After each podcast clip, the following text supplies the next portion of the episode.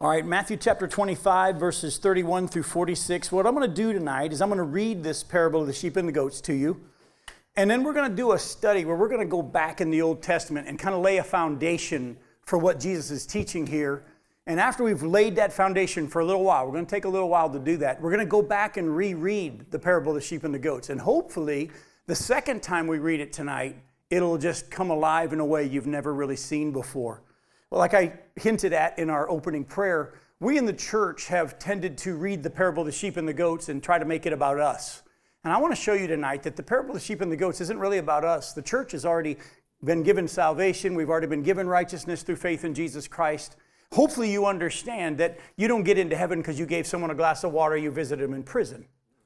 Yet for years, we've tried to make this how God determines who goes into heaven and who doesn't, and that's not what this passage is about. So we're going to take some time tonight to go back to a lot of Old Testament prophecies that have set the stage for what Jesus is going to be teaching. We're going to go back and look at some of the things Jesus has been teaching already in chapter 24 and chapter 25 to set the stage for the parable of the sheep and the goats. And I pray that tonight you'll walk out of here going, Wow, I didn't know that all that was there in that parable. So let's just read the parable first here, starting in verse 31 of chapter 25. When the Son of Man comes, Jesus says, when the Son of Man comes in his glory and all the angels with him, then he will sit on his glorious throne. Before him will be gathered all the nations, and he will separate people one from another as a shepherd separates the sheep from the goats. And he will place the sheep on his right, but the goats on the left. Then the king will say to those on his right, Come, you who are blessed by my Father, inherit the kingdom prepared for you from the foundation of the world. For I was hungry, and you gave me food. I was thirsty, and you gave me drink. I was a stranger, and you welcomed me. I was naked, and you clothed me. I was sick, and you visited me. I was in prison, and you came to me. Then the righteous will answer him, saying, Lord, when did we see you hungry, and feed you, or thirsty, and give you drink? And when did we see you a stranger, and welcome you, or naked, and clothe you? And when, he, when did we see you sick or in prison and visit you? And then the king will answer them Truly I say to you, as you did it to one of the least of these my brothers, you did it to me. Then he'll say to those on his left, Depart from me, you cursed, into the eternal fire prepared for the devil and his angels. For I was hungry, and you gave me no food. I was thirsty, and you gave me no drink. I was a stranger, and you did not welcome me. Naked, and you did not clothe me. Sick and in prison, and you did not visit me. Then they also will answer, saying, Lord, when did we see you hungry or thirsty or a stranger or naked or sick or in prison and did not minister to you? Then he will answer them, saying, Truly I say to you, as you did not do it to one of the least of these, you did not do it to me. And these will go away into eternal punishment, but the righteous into eternal life. Now, there's a lot here. And taking some time, as I've just talked about, to go back to the prophecies in the Old Testament will help us to understand even better some of the depth of what Jesus is saying here. We've got to remember who is Jesus' audience? When he came the first time to the earth, who was his audience? The Jews. Go to Matthew chapter 15. Let me remind you that his, his main audience is the Jews. Predominantly, it was the Jews. Matthew 15, verses 21 through 28 says, And Jesus went away from there and withdrew to the district of Tyre and Sidon. And behold, a Canaanite woman from that region came out and crying, was crying, Have mercy on me, O Lord, son of David. My daughter is severely oppressed by a demon. But he did not answer her a word, and his disciples came and begged him, saying, Send her away, for she is crying out after us. He answered, I was sent only to the lost sheep of the house of Israel. Now, keep reading. But she came and knelt before him, saying, Lord, help me. And he answered, is It is not right to take the children's bread and throw it to the dogs. She said, Yes, Lord, yet even the dogs eat the crumbs that fall from their master's table. Then Jesus answered her, O woman, great is your faith. Be it done for you as you desire. And her daughter was healed instantly. So here we see Jesus did do something for this Canaanite woman. He did re- respond to her request. But who was he sent predominantly to? The Jews. Go to Matthew chapter 10. Look at verses 5 and 6. When he sent out his disciples two by two the first time, when he sent the apostles out, in verses 5 and 6, he says, These 12 Jesus sent out, instructing them, Go nowhere among the Gentiles and enter no town of the Samaritans, but go rather to the lost sheep of the house of Israel. So, keeping in mind Jesus' audience will help you understand a little bit of what's going on. Jesus is still, in the last days of his ministry on the earth, in his first coming, he's mainly, predominantly there to preach and to teach the, to the nation of Israel. Now, Jesus has come and he will come again to fulfill all scripture And there are many scriptures that point to, to this end of the age that Jesus is referring to here in the last two chapters. When I mean the last two chapters, I mean chapter 24 and chapter 25.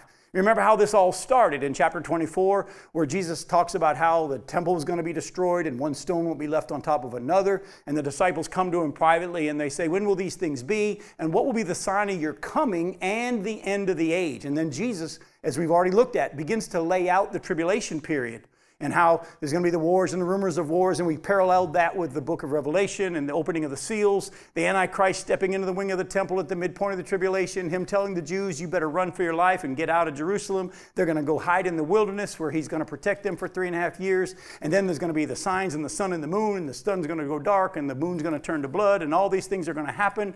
And then Jesus is going to come back with his angels, and he's going to come and he's going to gather his elect from the four corners of the earth. Not the rapture, but the gathering of the righteous all over the globe.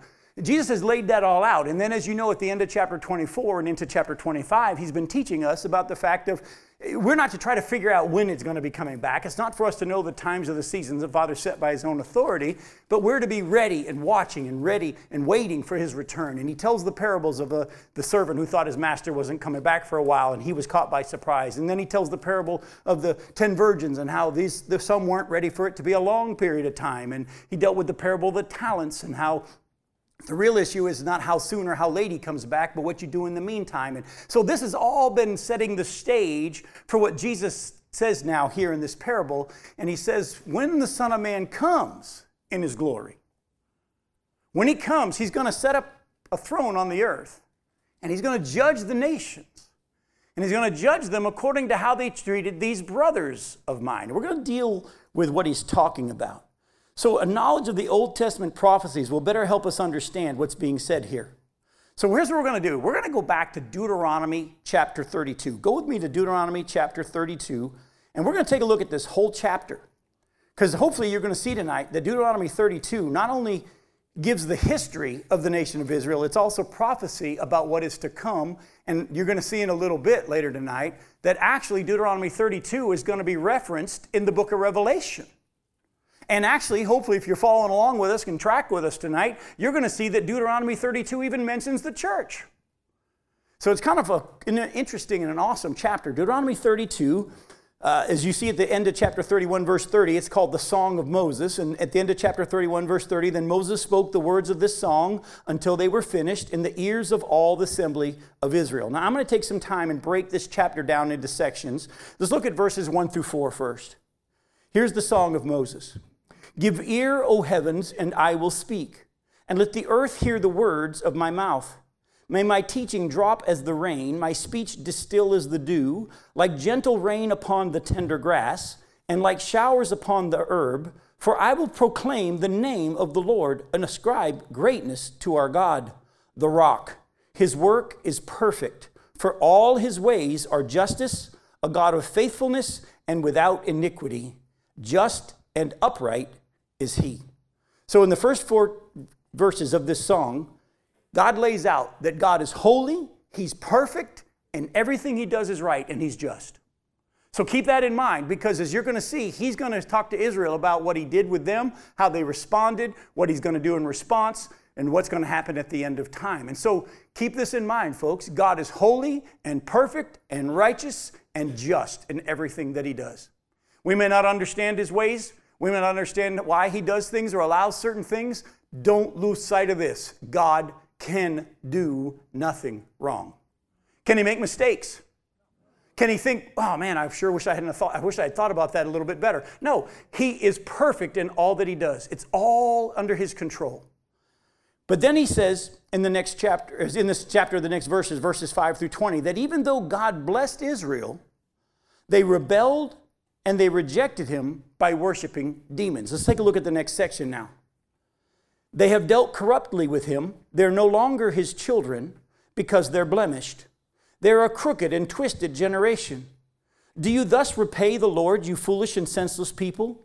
Is he not your Father who created you, who made you and established you? Remember the days of old. Consider the years of many generations. Ask your Father, and he will show you, your elders, and they will tell you.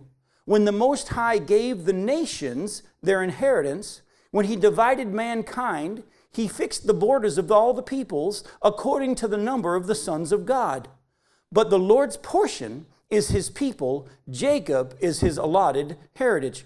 He found him, Jacob, Israel, in a desert land and in the howling waste of the wilderness. He encircled him, he cared for him, he kept him as the apple of his eye.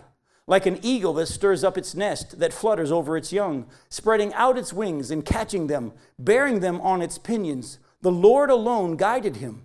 No foreign God was with him. He made him ride on the high places of the land, and he ate the produce of the field. And he suckled him with the honey out of the rock, and oil out of the flinty rock, curds from the herd, and milk from the flock, with the fat of lambs and rams of Bashan and goats, with the very finest of the wheat. And you drank foaming wine made from the blood of the grape. But Jeshurun, this is Israel, grew fat and kicked. You grew fat, stout, and sleek. Then he forsook God, who made him, and scoffed at the rock of his salvation. They stirred him to jealousy with strange gods. With abominations, they provoked him to anger. They sacrificed to demons that were no gods, to gods that had, they had never known, to new gods that had come recently, whom your fathers had never dreaded. You were unmindful of the rock that bore you, and you forgot the God who gave you birth. The Lord saw it and spurned them because of the provocation, provocation of his sons and his daughters. And he said, I will hide my face from them. I will see what their end will be, for they are a perverse generation, children in whom is no faithfulness. Now, in this section, as he's laying out the history of Israel, he says, Look, I, I, I set out the boundaries and the portions for all of mankind on the earth, but I chose a special people to be my allotted heritage, and that's Israel. And I treated them well. I took them out of slavery. I brought them out of Egypt. I brought them into the promised land. And, and, and I fed them and treated them so well. Yet they became proud and fat and sleek. And they stopped worshiping me, God said, and began to worship demons, which really aren't any gods at all. And God says, What am I going to do? I'm going to hide my face from them.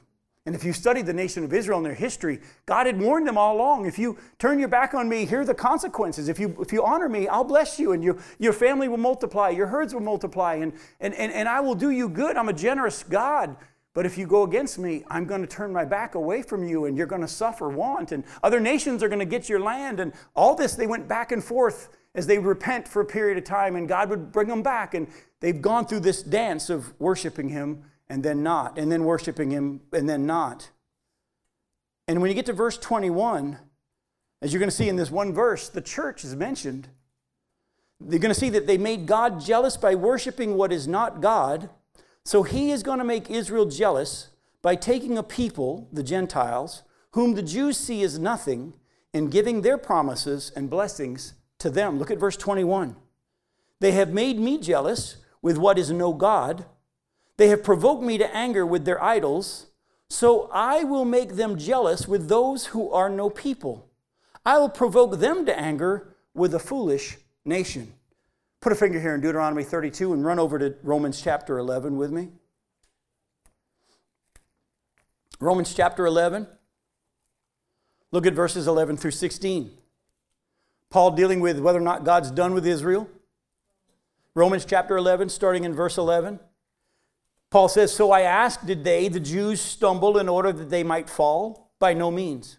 Rather, through their trespass, salvation has come to the Gentiles so as to make Israel jealous. Now, if their trespass means riches for the world, and if their failure means riches for the Gentiles, how much more will their full inclusion mean? Now, I'm speaking to you Gentiles inasmuch as then, then I'm an apostle to the Gentiles. I magnify my ministry in order somehow to make my fellow Jews jealous and thus save some of them. For if their rejection means the reconciliation of the world, what will their acceptance mean but life from the dead? Now, if the dough offered as firstfruits is holy, so is the whole lump.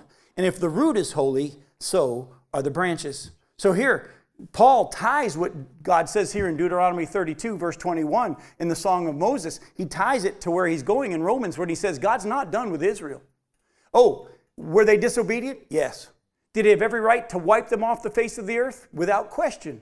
But because of his promises to Abraham, Isaac, and Jacob, and because of the fact that God is just and he will not break his promise, He's kept Israel alive. I could take you, we don't have time to do that, through the Old Testament and the places where God over and over says, For my own sake I do this, not for your sake, Israel. Am I going to redeem you in the end? I do it for my own sake, for my own glory.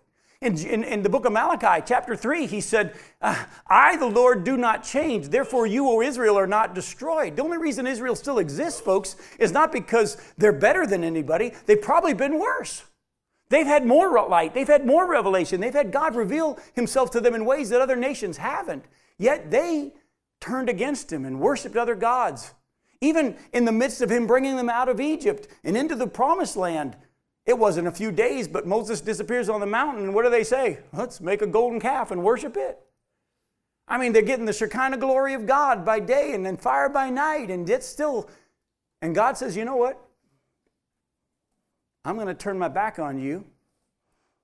I'm going to hide my face from you for a while, Israel. And you've gone after gods that are no gods to make me jealous.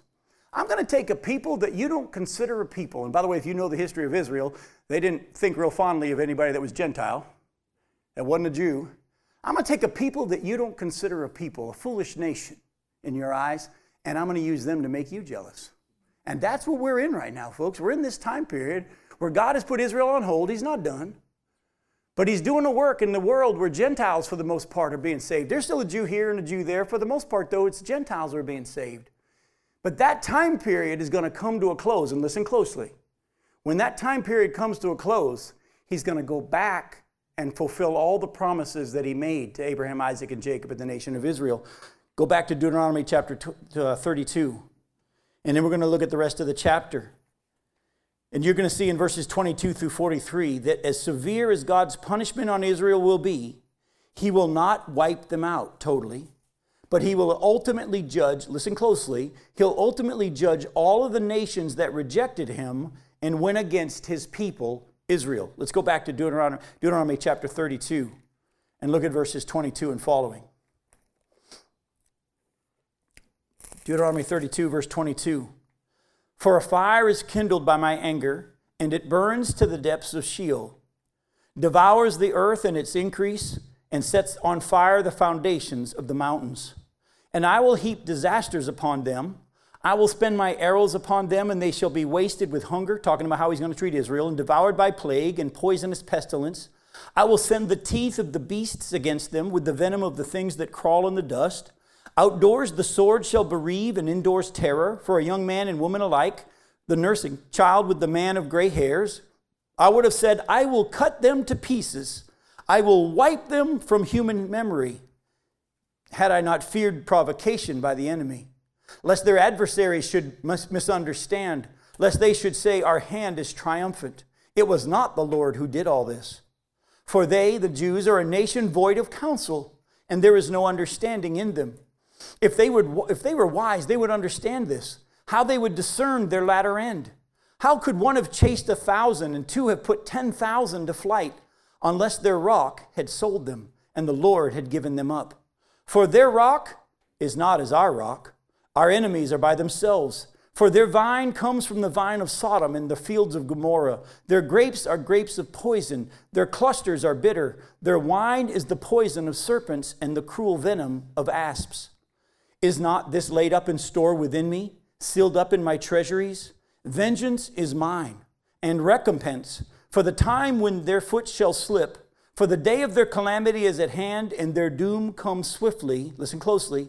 For the Lord will vindicate his people and have compassion on his servants when he sees that their power is gone and there is none remaining, bond or free. Then he will say, Where are their gods? the rock in which they took refuge, who ate the fat of their sacrifices and drank the wine of their drink offering. Let them rise up and help you. Let them be your protection. See now that I, even I, am He, and there is no God beside me. I kill and I make alive. I wound and I heal, and there is none that can deliver out of my hand. For I lift up my hand to heaven and I swear, as, the, as I live forever, if I sharpen my flashing sword and my hand takes hold on judgment, I will take vengeance, listen closely now, on my adversaries and repay those who hate me. I will make my arrows drunk with blood, and my sword shall devour flesh with the blood of the slain and the captives, from the long haired heads of the enemy.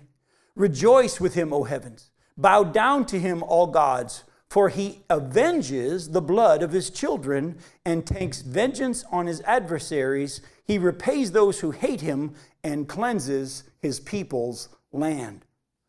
Folks, let me remind you of what we've just looked at here in Deuteronomy 32. In the first four verses, God is holy, perfect, and just.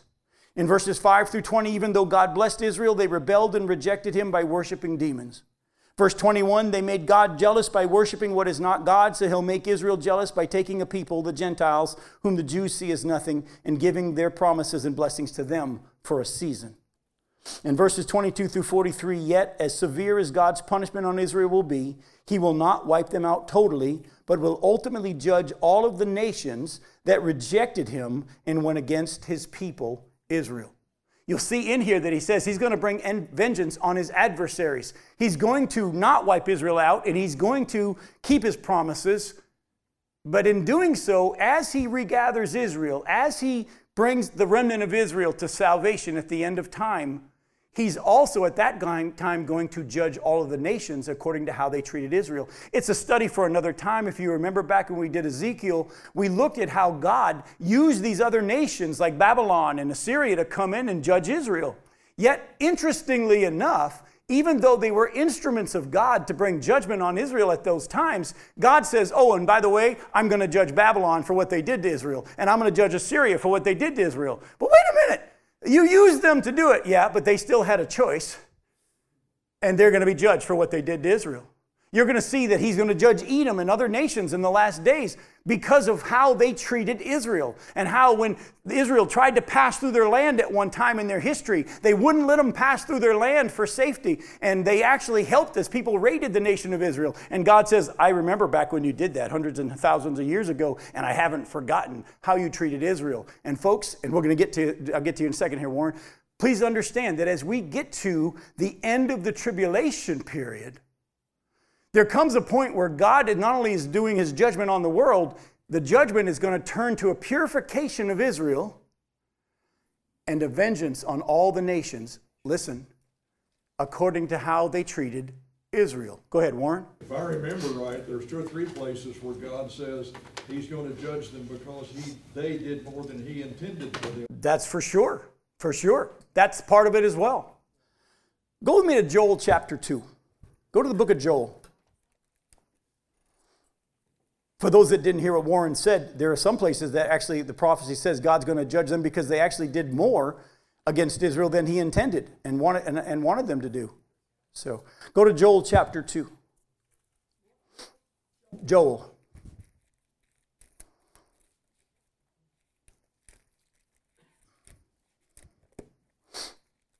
Joel chapter 2, look at verses 18 through 27.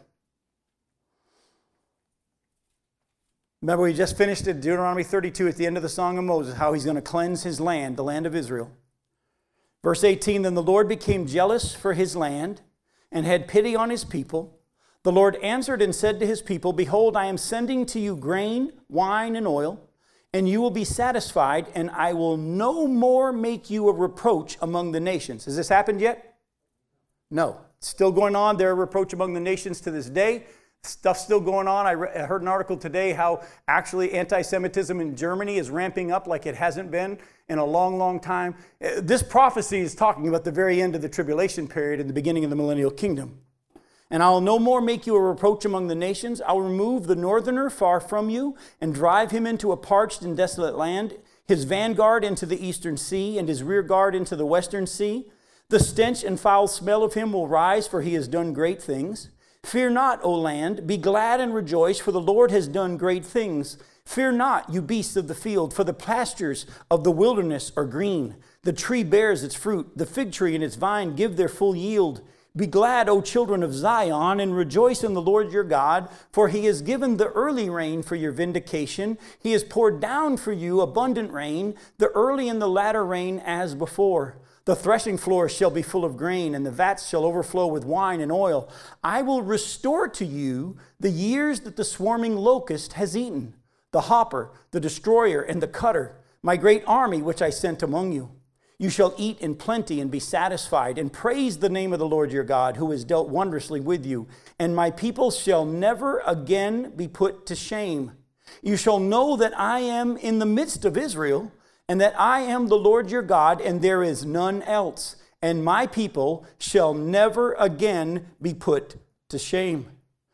Jump down to verses 30 and 30 to 32. And I will show wonders in the heavens and on the earth, blood and fire and columns of smoke. The sun shall be turned to darkness and the moon to blood before the great and awesome day of the Lord comes. And it shall come to pass that everyone who calls on the name of the Lord shall be saved. For in Mount Zion and in Jerusalem there shall be those who escape, as the Lord has, has said. And among the survivors shall be called those whom the Lord calls. Now go to chapter 3. Look at verses 1 through 3. For behold, in those days and at that time, when I restore the fortunes of Judah and Jerusalem, I will gather all the nations and bring them down to the valley of Jehoshaphat, that's the valley of Megiddo, and I will enter into judgment with them there on behalf of my people and my heritage, who? Israel because they have scattered them among the nations and have divided up my land. Oh, by the way, have you noticed that even America is guilty? It doesn't matter which side of the aisle you sit on. Both Republican and Democratic presidents over history have been telling Israel, divide the land for peace. God's keeping track. Look at verse chapter 3 verses 9 through 21 chapter 3 of Joel, verses 9 through 21 proclaim this among the nations consecrate for war, stir up the mighty men, let all the men of war draw near, let them come up. Beat your plowshares into swords and your pruning hooks into spears. Let the weak say, I'm a warrior. Hasten and come, all you surrounding nations, and gather yourselves there. Bring down your warriors, O Lord. Let the nations stir themselves up and come to the valley of Jehoshaphat. For there I will sit to judge all the surrounding nations. Put in the sickle, for the harvest is ripe. Go in, tread, for the winepress is full. The vats overflow, for their evil is great. Multitudes, multitudes in the valley of decision, for the day of the Lord is near in the valley of decision. The sun and the moon are darkened, and the stars withdraw their shining. The Lord roars from Zion and utters his voice from Jerusalem, and the heavens and the earth quake. But the Lord is a refuge to his people, a stronghold to the people of Israel. So you shall know that I am the Lord your God, who dwells in Zion, my holy mountain, and Jerusalem shall be holy, and strangers shall never again pass through it. And in that day the mountains shall drip sweet wine, and the hills shall flow with milk, and all the stream beds of Judah shall flow with water, and a fountain shall come forth from the house of the Lord, and water the valley of Shittim.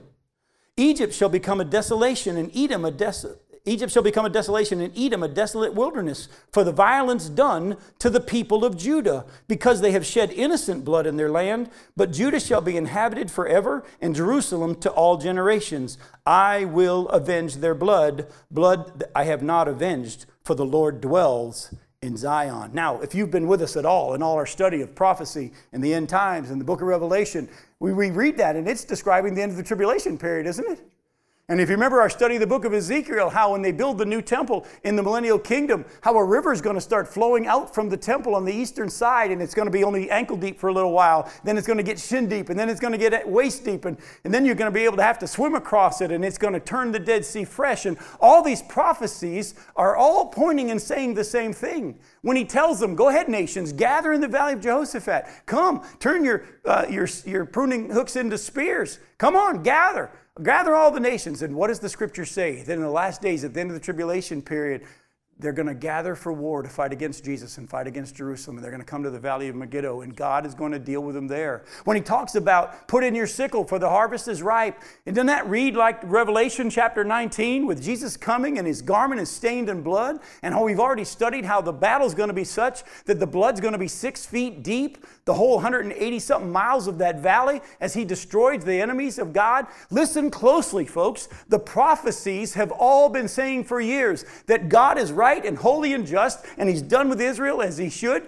Yet, he, because of his promises to Abraham, Isaac, and Jacob, he will fulfill everything he said, and he's promised them that they would ultimately get that land as their inheritance. Even though Abraham, Isaac, and Jacob died before it ever happened, the nation of Israel wasn't even brought into that land until the time of Moses, hundreds of years after Abraham, Isaac, and Jacob had died. Yet he said to them, I will give to you and your descendants, Abraham, Isaac, and Jacob, this land. And it's going to be fulfilled. Yes, the church age is going on right now, but we haven't replaced Israel. For a reason and for a season, he's using us to make Israel jealous, but there comes a point where the time of the Gentiles comes to an end. And he finishes. And when he fulfills his promises to Israel, and all those prophecies are going to be fulfilled, at that same time, he's going to judge all the nations, listen closely, because of how they treated who? Israel. Go with me to Revelation chapter 15.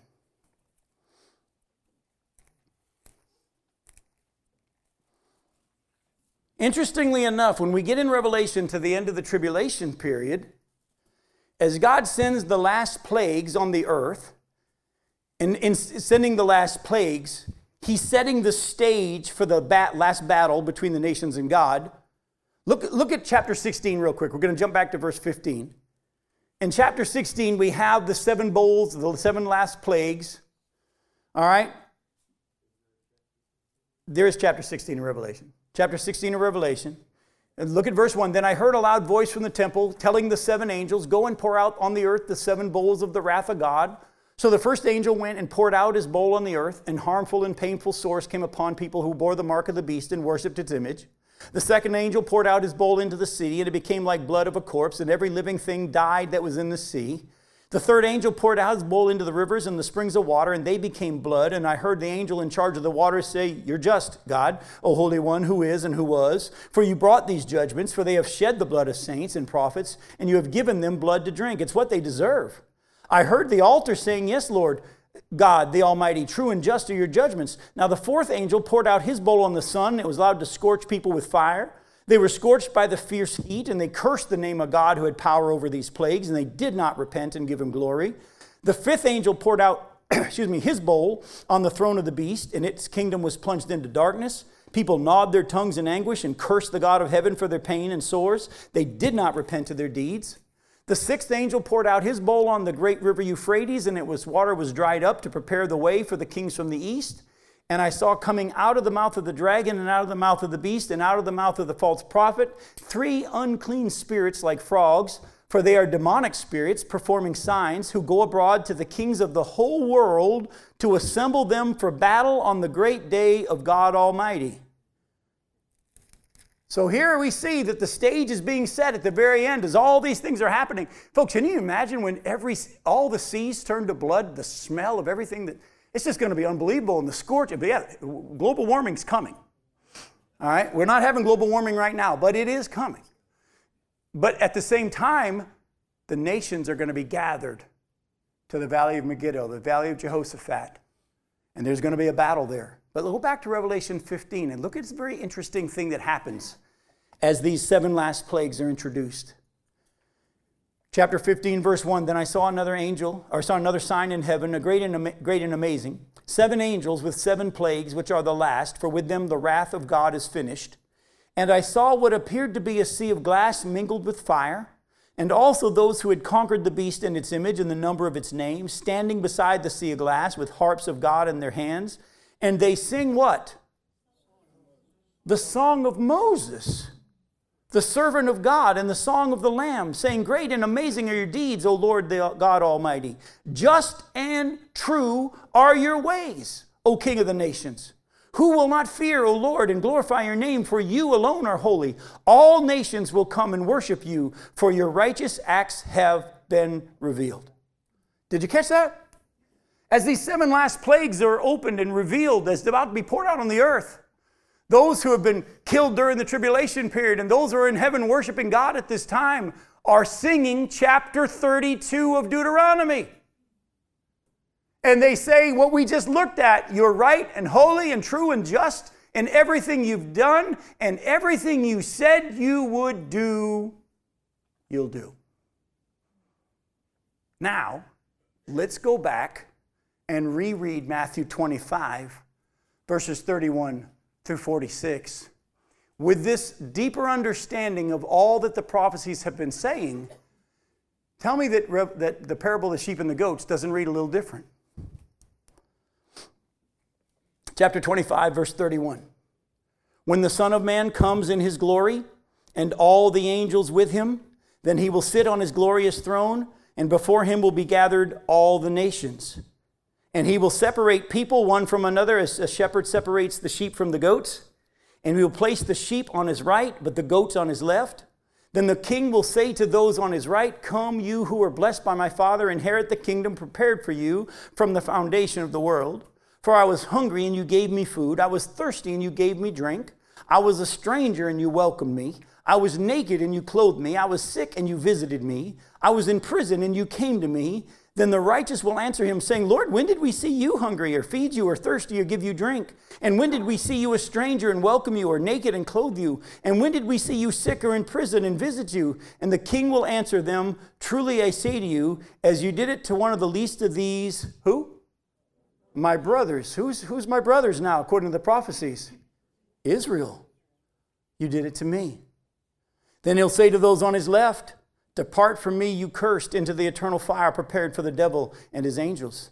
For I was hungry and you gave me no food. I was thirsty and you gave me no drink. I was a stranger and you didn't welcome me. Naked and you didn't clothe me. Sick and in prison and you didn't visit me. Then they'll also answer, saying, Lord, when did we see you hungry or thirsty or a stranger and naked and sick in prison and did not minister to you? Then he will answer them, saying, Truly I say to you, as you did not do it to the one of the least of these, you did not do it to me. And these will go away into eternal punishment, but the righteous into eternal fire. Sorry, life, my bad. The righteous into eternal life. I'm glad you guys are paying attention. The righteous into eternal life. Now, folks, listen closely. It reads totally different now, doesn't it? This isn't God determining who gets into heaven. This is God determining at the end of the tribulation of the people that survive who goes into the millennial kingdom. And it's all according to how they treated Israel, especially. You know what's one of the sad things? Is there are groups of Christians, and I'm not going to say they're not Christians, but there are groups of those who claim to be Christians who are right now pro Palestine, anti Israel. When the scripture is so very, very clear that God says, Whoever blesses Israel, I'll bless. Whoever curses Israel, I'll curse. And I just want to say to you, if you remember back in the days of the Holocaust, you remember reading the Corrie ten Boom story in the hiding place and how there were people who during those times were blessing the Israelites and protecting them and taking care of them. As God gives you a heart to do, or you see opportunity, or He puts on your heart to give to some of these ministries right now, things are going to get worse and worse for Israel. Oh, is God right in doing what He's going to do to them and continue? Yes. But at the same time, He's also paying attention because He's about to redeem them and take us to be with Him and judge the nations accordingly for how they treated his people. And so, folks, I want to pull out a couple of things in closing tonight in the time that we have left. The first thing I want you to see is this. When Jesus comes, look at verse 31. When the Son of Man comes in his glory and all the angels with him, then he'll sit on his glorious throne. I don't know if you caught that or not, Where's the throne going to be? It's going to be on earth. It's going to be in, we ultimately know it's going to be in Jerusalem, but it's going to be on the earth. When he comes in his glory, he's going to come and sit on his throne. This is not God sitting up in a heavenly throne. This is his coming and sitting on his throne. Go to Matthew 16. Go back to Matthew 16 and let me show you what I mean. Matthew 16, look at verses 24 through 27. Then Jesus told his disciples, Matthew 16, verse 24, If anyone would come after me, let him deny himself and take up his cross and follow me. For whoever would save his life will lose it, but whoever loses his life for my sake will find it. For what will it profit a man if he gains the whole world and forfeits his soul? Or what shall a man give in return for his soul? For the Son of Man is going to come with his angels in the glory of his Father, and then he will repay each one according to what he has done. So here he again says he's going to come with his angels and his glory. Over to chapter 19. 19 verses 23 through 28. In Matthew 19, verse 23, Jesus said to his disciples, Truly I say to you, only with difficulty will a rich person enter the kingdom of heaven. Again, I tell you, it's easier for a camel to go through the eye of a needle than for a rich person to enter the kingdom of God. When the disciples heard this, they were greatly astonished, saying, Who then can be saved? But Jesus looked at them and said, With man this is impossible, with God, but with God all things are possible. Then Peter said in reply, See, we have left everything and followed you. What then will we have?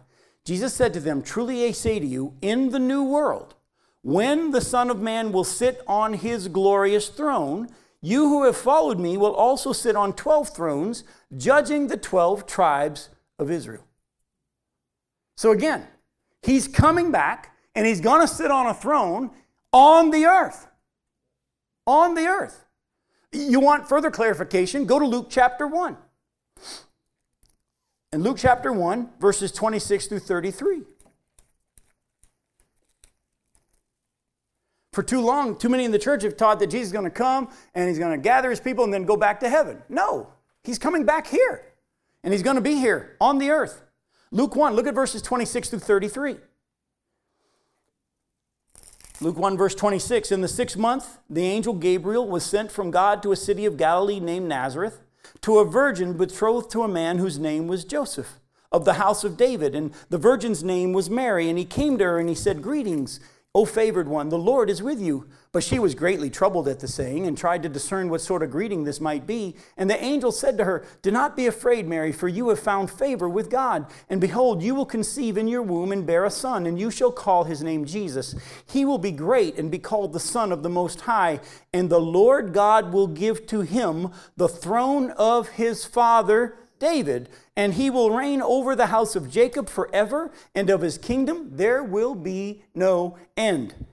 Let me ask you this question Is David's throne in heaven? No. Where's David's throne? It was in Israel, in Jerusalem, and the throne is going to be there. And God's going to rule and reign. Jesus is going to come and rule and reign from Jerusalem. And he's going to determine who enters the millennial kingdom from those who survive the tribulation period and it is all according to how they treated Israel. They'll enter the kingdom and give in righteousness. The others go to eternal punishment, which we're going to get to in just a second. Yes? Believers that died during the tribulation are. Believers that die with the tribulation go immediately to be with the Lord, and then will come back with him when he comes to set up his kingdom. The tribulation saints, church age saints, Old Testament saints will all come to life at the end of the tribulation period and rule and reign for a thousand years. Now, these people here in Matthew 25, 31 through 46 are those who survived the tribulation period. There's not going to be a lot, but they're going to be those who survived, and that's who going to be. He says, remember, Satan's going to be put in the pit for a thousand years, and he's not only allowed to tempt people, but there is going to still be sin, less sin, because Satan's going to be bound. But there's still going to be people that die during the tribulation period. It won't be any of us that have been given our new bodies or anything by, at, at that point. But of the humans who survive, the tribulation period to go into the millennial kingdom who've been given righteousness, how come there'll still be sin if Satan's bound? Because they're still human. You see, that sin passed on from Adam is still going to be in their DNA. The temptation is going to be less, but sin's still going to be there. And they're going to make a lot of babies. The Bible says people are going to be making lots of babies. They're going to live for a long time again. They're going to, the Bible actually says in Isaiah chapter 65, uh, around verse 18 and following, that if anybody dies during that time period at 100 years old, they could be considered accursed or an infant. People are going to live a long time. They're going to make a lot of babies during that time. And at the end of that thousand years, Satan's going to be released from the pit, and he's going to be able to tempt people that are been born during that time and they're going to gather to fight against Jesus one last time, and he's going to destroy them with the breath of his mouth. And then the new heaven and the new earth begins. There's a whole lot that God is doing. He's displaying his glory. All these different time periods and dispensations are for God's purposes to display his glory to the angels. And that's what I want to close with tonight. look closely. As Jesus separates the sheep and the goats, we see him describe the kingdom or heaven and hell in two very profound ways. Look at verse 34, Matthew 25, verse 34. He says, Then the king will say to those on his right, Come, you who are blessed by my Father, inherit the kingdom prepared for you from the foundation of the world. Did you catch that? When was the kingdom designed by God and who was it prepared for? It was before the foundation of the world, it was designed by God, and it's prepared for who? Those of us who believe, who humble ourselves and say there's only one God, and it's God, and it's Jesus, and He's provided a way for us to be made right through His sacrifice and His sinless life and His death. And those who will humble themselves and say, whatever you want to do with my life is fine, my life is no longer mine, it's yours, and, and, and you're willing to let Him do with you as, you as He wishes, and He uses you for His purposes. Remember, God's been doing all this to display His glory, not just to the humans, He's been displaying His glory to the angels I don't have time to get into it. I've touched on it in times past. I honestly believe, from my study of the scriptures over the years, that everything that we see here on this earth, the things you can smell, taste, and touch, all of this was created by God to display His glory to the angels. The Bible is very clear in the book of Job that the angels already existed when God laid the foundations of the earth. He actually says to Job, Where were you when I laid the foundations of the earth? And the morning stars, the angels all celebrated. The angels existed prior to what I think you see in Genesis chapter 1 and chapter 2. For years, people have argued with me and said, Jim, uh, you think that Satan fell before the creation of the world. I think he did. I think Satan's fall was prior to the creation of the world. They say, well, how can it be? Because God saw everything that he made and it was good. I say, hang on for a second. Colossians chapter 1 says that God made everything that's visible and invisible. All we see in Genesis chapter 1 and chapter 2 is the visible part of creation. But Job actually says that the angels, invisible part of creation, were created prior to the foundations of the world. Actually, if you go back and look at his, uh, Ephesians chapter 3 verse 10, it actually says that God's intent is that now through the church, the manifold wisdom of God may be made known to the angels in the heavenly realms. Folks, we think that we're to live our good deeds before men that they may glorify our Father who's in heaven, and I say yes, but you're on a bigger stage than that. I believe that Satan had his rebellion prior to the creation of the world, and God said, You wanna, you wanna be God? Tell you what I'm gonna do. I'm gonna make a universe, I'm gonna make a globe. I'm gonna put some people on that globe lower than you. We were created lower than the angels, were we not? And I'm gonna let you go down and infect them with your attitude. Then I'm gonna go down and I'm gonna die for them. And I'm gonna let them choose whether it's you or me they worship. And if we humble ourselves and fight against this flesh and trust what God has said and is opening our eyes to the truth, and we say Jesus is God and Satan is not God, and even though everything in me wants to follow Satan, I want to follow Jesus, the Bible says that He's one day going to reward us with the kingdom and the life to come, which was prepared for us before the foundation of the world. Oh, and then the Bible actually says we will then also go and judge angels. Doesn't the book of Peter say that the angels long to look into this relationship that we've been given? Well, go to chapter 25 and look at verse 44. Look at Matthew 25, verse, not 44, 41. Then he will say to those on his left, Depart from me, you cursed, into the eternal fire prepared for who? For the devil and his angels. Was hell created for humans? No. Hell was created for Satan and his angels. If you remember, when Satan had his rebellion, a third of the angels voted for him, and they were cast away in the rebellion as well. And God's got a place prepared for them for eternity. But when we choose to reject God and worship demons, isn't that what the Jews did? When they worshiped other things besides God, they were worshiping demons. We become followers of Satan. Jesus himself said, Satan is your father. You're children of the devil. People that go to hell go to a place that was prepared for Satan and his followers. And when you become one of his followers, you go there too, but it wasn't created for us. Go to Revelation chapter 20. That also was before the foundation of the world. Revelation chapter 20.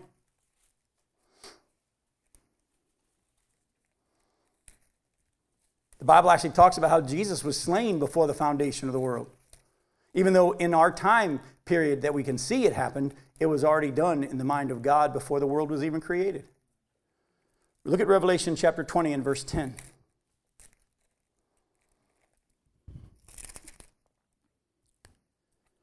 And the devil who had deceived them was thrown into the lake of fire and sulfur where the beast and the false prophet were, and they'll be tormented day and night for how long? For never and ever. Not interesting. If you remember earlier, at the end of the tribulation period, the beast, which is the Antichrist, which is a human being, which is going to be indwelt by Satan, but it's a human being, and the false prophet, which is a human being, were going to be cast alive straight into the lake of fire. And here in Revelation, at the end of the tribulation period, at the end of the, the thousand years, at the end of that time when Satan has been allowed to, out of the pit and he tempts the, everybody on the globe, He's going to be cast into the lake of fire. And who's still there over a thousand years later? The beast and the false prophet. And they're going to be tormented day and night forever and ever. Go back to Matthew chapter 25. Look at verse 46.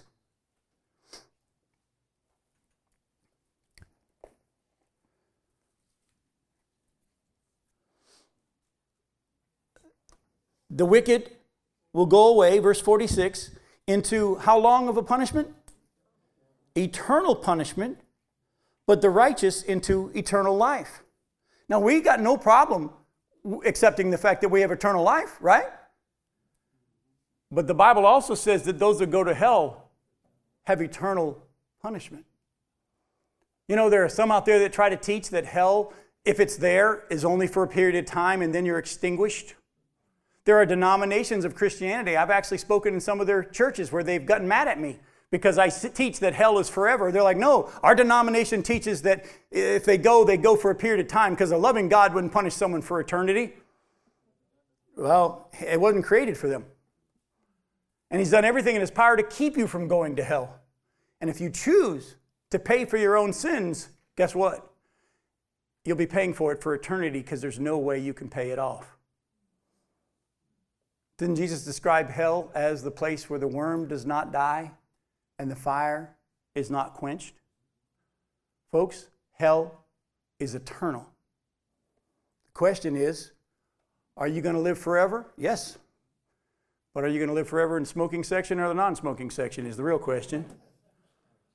Folks, we got to take this seriously. We got to take this seriously. If Jesus said that hell is eternal, and they'll be tormented day and night forever and ever, we need to take it as real.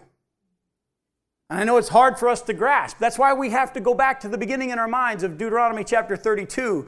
The Lord is holy and true and just and right in everything that he does. By the way, did you all notice in Revelation chapter 16 when God poured out the plagues on the rivers and the seas? And they were turned to blood, and everything in them died, and the stench was unbelievable. The angels in charge of the waters said, You're right in doing it. I'm going to go somewhere in the time we have left here that I want to just help you with a little bit. Some of us have wrestled with, How can it be heaven if I know my loved one's not there? I want to say two things to you tonight, and I want to let the Spirit of God speak this truth to you. First of all, I believe that the Bible teaches that when we get to the new heaven and the new earth, you won't notice that they're not there. Because in Revelation chapter 65, verse 17, God says, Behold, I create a new heaven and a new earth, and the former things will not be remembered nor even come into mind. When we get done with the millennial kingdom and we move into the eternal state, you won't even know that sister so and so is not there. You won't know that mom or daddy's not there because they'll all have gone and you won't remember. But there's going to be a period of time between then and the eternal state. And I honestly believe that when you see things from the other side and from God's standpoint, and you see Him as we're seen, even though you have loved ones that aren't there, you're going to say, He's right in sending them to hell. He gave them opportunity, He gave them light, He revealed Himself. They chose to not go. And I honestly think you'll respond like the angels and say, You're, you're just in what you've done, God. And you'll also say, I also thank you for the fact that you let me in because I know I didn't deserve it. And I thank you for your grace. Folks, the parable of the sheep and the goats isn't about the church. Oh, are we to visit people in prison? Yeah. Are we to treat people and give them water and take care of people? Oh, yeah. There's, we're, we're, there's lots of scriptures that talk about doing good deeds to each other, but that's not how you get into heaven. That's already been taken care of, hopefully, by this point for you. You trusted Christ as your Savior. But if you look in the context of Matthew 24 and 25 and all the prophecies, all of a sudden you'll see when Jesus talks about the sheep and the goats, if you knew the Old Testament, you'd say, oh, this is Joel chapter 3 where he's going to come and judge the nations according to how they treated Israel and because they divided the land. I love you. We'll see you next week. Thanks for coming.